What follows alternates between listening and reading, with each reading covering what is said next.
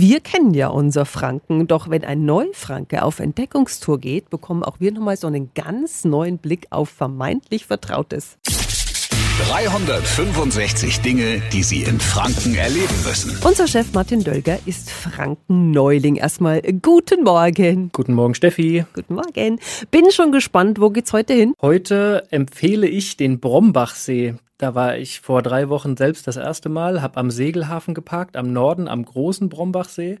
Und ich fand die Kombination von den vielen Schattenplätzen über die Gastronomie vor Ort und die Beachvolleyballfelder unfassbar. Mhm. Und äh, wie hat das Ganze auf dich bei dem ersten Besuch so gewirkt? Was mir auf jeden Fall sofort aufgefallen ist, ist, dass das Wasser besonders blau ist. Es ist ein wunderschönes Licht und es hat einen unbezahlbaren Naherholungswert, wenn man sich überlegt, dass man in 40 Minuten da einfach nach der Arbeit auch nochmal hinfahren kann. Das stimmt, das stimmt, da hast du recht. So, schön, dass du es entdeckt hast. Unser Chef als Neufranke ist auf Entdeckungstour in der Region. Danke dir, Martin. Bin schon gespannt auf deinen nächsten Tipp morgen. Die Neufranken-Tipps unseres Chefs sind nachzuhören bei radiof.de. 365 Dinge, die Sie in Franken erleben müssen. Täglich neu in Guten Morgen Franken um 10 nach 6 und um 10 nach 8. Radio F.